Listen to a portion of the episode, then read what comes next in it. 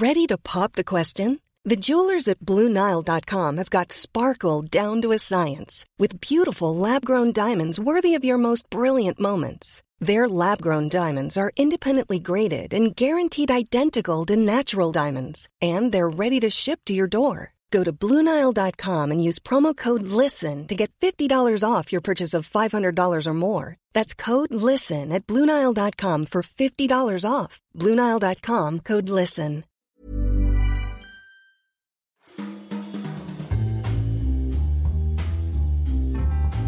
Welcome to Banking Weekly from the Financial Times with me, Patrick Jenkins. Joining me in the studio today are Harriet Agnew, our city correspondent, Emma Dunkley, our retail banking correspondent, and Laura Noonan, our investment banking correspondent, and also from New York, Ben McLannahan, our US banking editor. We're also joined by our guest this week, Tim Bush of investor advisory group Pirc, and we have a recording from a weekend panel session that we did involving Philipp Hildebrand, who is currently vice chairman of asset manager BlackRock. We'll be looking today at a trio of stories. First, the latest thinking about Brexit and the Swiss Plus model.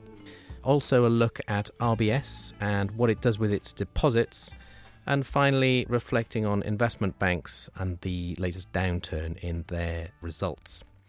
First, though, to that story of what a Brexit deal might look like with the EU, at least as it relates to the City of London.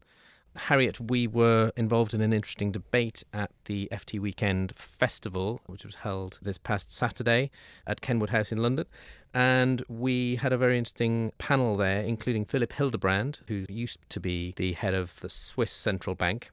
And we talked to him in some detail about this idea that what the city and the UK might be able to negotiate with the EU was a kind of Swiss plus model. He didn't think much of that idea. As you know, Switzerland, for very similar reasons, by the way, although we're not an island, we don't want to be part of the European Union. At the same time, we have the world's premier wealth management financial center, so we desperately need access. And unlike the UK, we have a very vibrant physical trading system. We have a big manufacturing system that's still doing very well. So what we needed is access to the European market. So what have we done? Ten years of, I think, very skillful negotiations we've managed to have pretty much free access on physical goods. We have not been able to, in any way, regain any sovereignty on immigration. This is very, very important. Don't think Switzerland has any control over immigration. We now have a big problem because the people want that. There's been a vote, we can't implement it. And, and this is crucial, we have no financial services agreement, despite the fact that we've negotiated for 10 years and concluded 160 agreements. So Hildebrand doesn't think that a Swiss style deal that the UK would be able to negotiate is either feasible or desirable. Now, this is likely to dismay finances across the city because while they've given up hope of universal access to the single market through a process known as passporting, they were hoping for some sort of bespoke deal akin to Switzerland. But anyway, Hildebrand has pointed out that it took Switzerland 10 years of negotiating, and they had to negotiate close to 160 specific trade deals, but none of them actually related to finance. And one of the most important factors here relates to immigration, which was at the heart of the campaign for Brexit. And Theresa May has pledged to curb immigration. But Switzerland has accepted the free movement of EU citizens across its borders and belongs to the Schengen zone. So, therefore, for the UK to have something akin to a Swiss model, which allows free movement of people, is very unlikely to wash with the electorate and with Theresa May. And of course, as Philipp Hildebrand pointed out, the very nature of the Swiss deal is actually causing ructions domestically back home in Switzerland, where they have their own pretty lively debate about immigration caps and so on. One of the roots of this whole idea of a Swiss model, if you like, contrasted with, I suppose, the other model that's out there, the Norwegian model, which would be another type of blueprint that the UK might follow was because the city had said that's what it would like, or at least suggested that. If none of those options is possible, where do we end up, do you think? You know. Well, I mean, some of the more optimistic voices in the city have suggested that this could be an opportunity to dramatically deregulate and position the UK as a sort of Singapore of Europe. I suppose the worry with that is that if there is any kind of regulatory race to the bottom, that could sow the seeds of further crises. And also, I think factors like dramatically reducing corporation tax or encouraging entrepreneurs and financiers here through other sweeteners, again, it may not wash with the electorate, given that Brexit was partly a revolt against the elites and against globalization. Yeah, interesting point to mention is we had a kind of straw poll of the 200 or so people in our audience at this panel on Saturday. And I think when we asked whether there should be incentives to keep banks in the city and to bring in fresh investment in fintech and so on, the vast, vast majority of people raised their hands and thought they should. But yeah, that may be exactly. saying a lot about our readership, not reflecting the general mood in the population. So, on to our second topic a look at RBS. Because, Emma, you've been writing some interesting stuff about their deposit base, particularly the fact that with a view to the upcoming ring fencing rules, there's a light being shone really on what they do with their excess deposits, particularly the excess deposits that sit in NatWest, which is essentially what would be the bit that's going to be ring fenced, and which is a gross 70 billion or so, I think. And what happens to that? And there's a large chunk of it that ends up supporting business that would be in the non ring fence bank going forward, which is corporate and investment banking essentially. This raises in turn questions about whether the non ring fence bank, in other words, the corporate investment banking operation, would be able to sustain itself in terms of financing, getting a decent credit rating, all of that kind of stuff. Why don't you give us your take on the story quickly, Emma, and then we'll go to Tim Bush for his view. So, Royal Bank of Scotland is diverting about £70 billion a year from its NatWest High Street Bank to the rest of the group, according to its reports and accounts. This has actually been higher in the past. Now, this money is going to a liquidity subgroup from which the rest of RBS can draw. Now, the bulk of this money is held on deposit with the Bank of England overnight, but the rest of it is going across RBS Group, which includes riskier divisions such as its investment banking arm.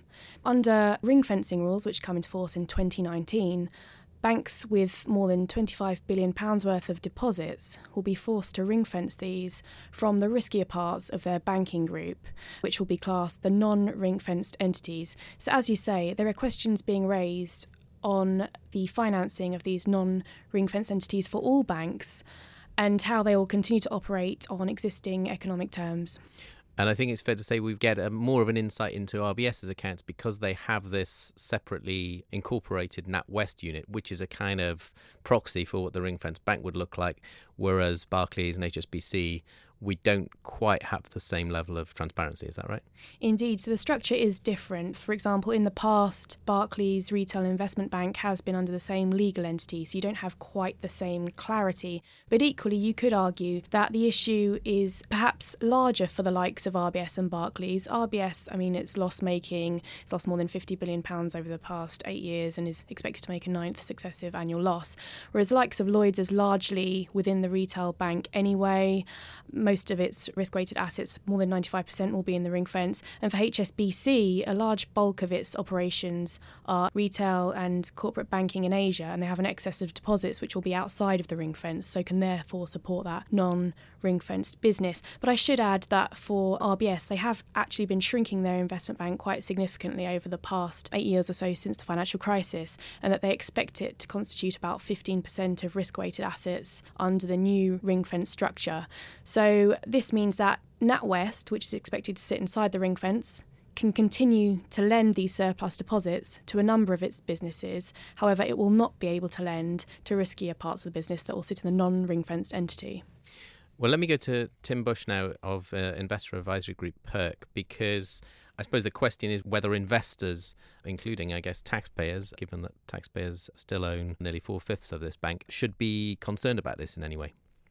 First of all, Barclays has never made a large annual loss and certainly hasn't made a large cumulative loss in the same way that RBS has. And what's interesting about the fact that RBS still maintains NatWest Bank as a separate legal entity, we effectively have a fossil record showing us where losses have occurred and where defunct businesses are being propped up by what is essentially NatWest Bank, the good bank. There's a theory that suggests that maybe it's the route forward that the government should take, namely that rather than thinking about trying to sell off its shareholding in RBS, the broader group, whether it should spin off and try to float NatWest essentially the ring fenced bank. Yeah, what's interesting about this ring fencing issue? Ring fencing is being sold as beneficial to the government, but there is an argument that ring fencing is also beneficial to shareholders because the problem that we've had with certain large banks is that all the shareholders' eggs aren't in one basket either. HSBC used to run a holding company structure, meaning that if any one part of the group went down, the shareholders didn't lose everything. Clearly, NatWest Bank operated on an open basis where one part of the bank could actually bring the rest of the bank down, meaning that in the event that there was a larger loss in one division, other good units, as has happened in this case with NatWest, would end up subsidising it. Well, that's exactly what we saw, I suppose, to an extreme degree in 2008. But as you say, ever since that cross subsidy has continued.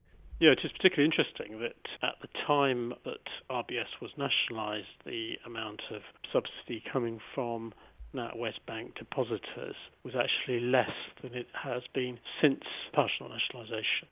The, the number has in fact grown. Yes. So, in a word, should we be worried? I think it's something necessarily to be worried about, but to be vigilant and to keep an eye on. And I think it would be helpful if the company could articulate a story around this that stacks up not only as to where things are going forward, but actually gives some explanation as to what had been going on over the last 10, 8, 5, and however many years. Very good. Well, I'm sure it'll keep our attention, especially as ring fencing looms. Tim Bush, thank you very much. On now to our third topic, which is a look back at the investment bank's results from the first half of the year. We've got Ben on the line from New York. Thanks for joining us, Ben. So, in summary, the biggest investment banks in the world suffered an average revenue fall of about 15% in the first half of the year. That's pretty bad in the post crisis history, isn't it? Yeah, it's very bad. It's the biggest drop since, I think, 2009, 2010, which saw a huge drop off after the financial crisis. So what's and, gone wrong? Well, the big picture is a sort of fundamentally depressed activity across all sorts of businesses. Trading stocks and bonds and advising companies on mergers and capital raising is just less lucrative than it used to be, and the world is just stuffed with too many banks, it seems to me, trying to do the same thing for very high fees. And is there much variability between the different firms? Are we seeing stark winners and losers, or is everybody kind of bunched together? Well, what the coalition data presents is just an index, the top 12 by revenue. So there's not much stratification in evidence. But I think we've written in the past about the general trend that the Americans are doing generally better than the Europeans. And I think that that's certainly the case in terms of returns on equity. That's certainly the case. Let me just bring in Laura on this then, because obviously the first half of the year in some ways was exceptional in some of the trends that we saw in the markets. But what do we think the outlook is going to be from here, both for the Europeans, but also more broadly? Yeah, so certainly when you talk to bankers now within investment banks, Q3 does seem to have been better, certainly. I mean, if you look back over the year, the first quarter was absolutely awful, and almost all of the damage for the first half was actually done in the first quarter. By the second quarter, things picked up. By the third quarter, even in the UK, banks are saying that they're actually surprised at the level of activity which is out there, despite the uncertainty around the UK's exit from the EU. So there are some encouraging signs. Some bankers, when you talk to them, do expect to end the year break even overall, despite having such a bad first quarter. And despite having that to overcome, they do expect to actually have an overall earnings number, if not the revenue number, higher for this year than they had for 2015. Does that tally, Ben, with what you're hearing from the Wall Street sources that you speak to? The trough was sometime in mid-February, and things have been looking brighter almost on a daily basis since then. But fundamentally, the returns picture is not as bright as these people would like. Just looking at Goldman Sachs, which you think is the sort of benchmark of excellence in investment banking, its net returns to shareholders in the second quarter were about half the net returns to bankers. So if investors are looking for themes in the second half, I think this is going to be the one. It's pay. It's too high. We've been saying this ever since 2008 that there's going to have to be a step change in pay to share the spoils more fairly with shareholders. Well, I think what we've seen in recent years is a series of tiny, tiny baby steps, which haven't really amounted to the kind of structural change that investors really want to see. The result is that as soon as revenues sink, of course, you can cut bonuses in proportion, but at the end of the year, you're still ending up with returns on equity that are not high enough.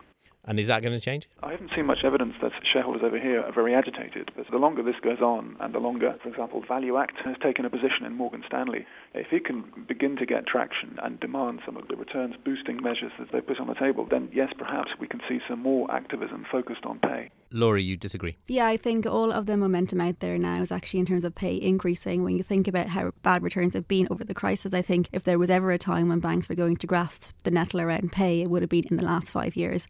They haven't, as Ben said, done anything major. I don't see any impetus for them to do anything major now. If anything, they're after increasing base salaries to compensate for the new rules around the bonus cap that makes it even harder to do anything around pay during times when the industry isn't doing so well as it is now. That's in Europe, obviously, but unless we get those activist investors really agitating, then uh, maybe the time has passed. That's it for this week. All that's left for me to do is to thank Harriet, Emma, and Laura here in the studio, and Ben in New York, Tim Bush, our guest from Pirc, and also thank you for listening. Remember, you can keep up to date with all of the latest banking stories at ft.com slash banking. Banking Weekly was produced by Fiona Simon. Until next week, goodbye.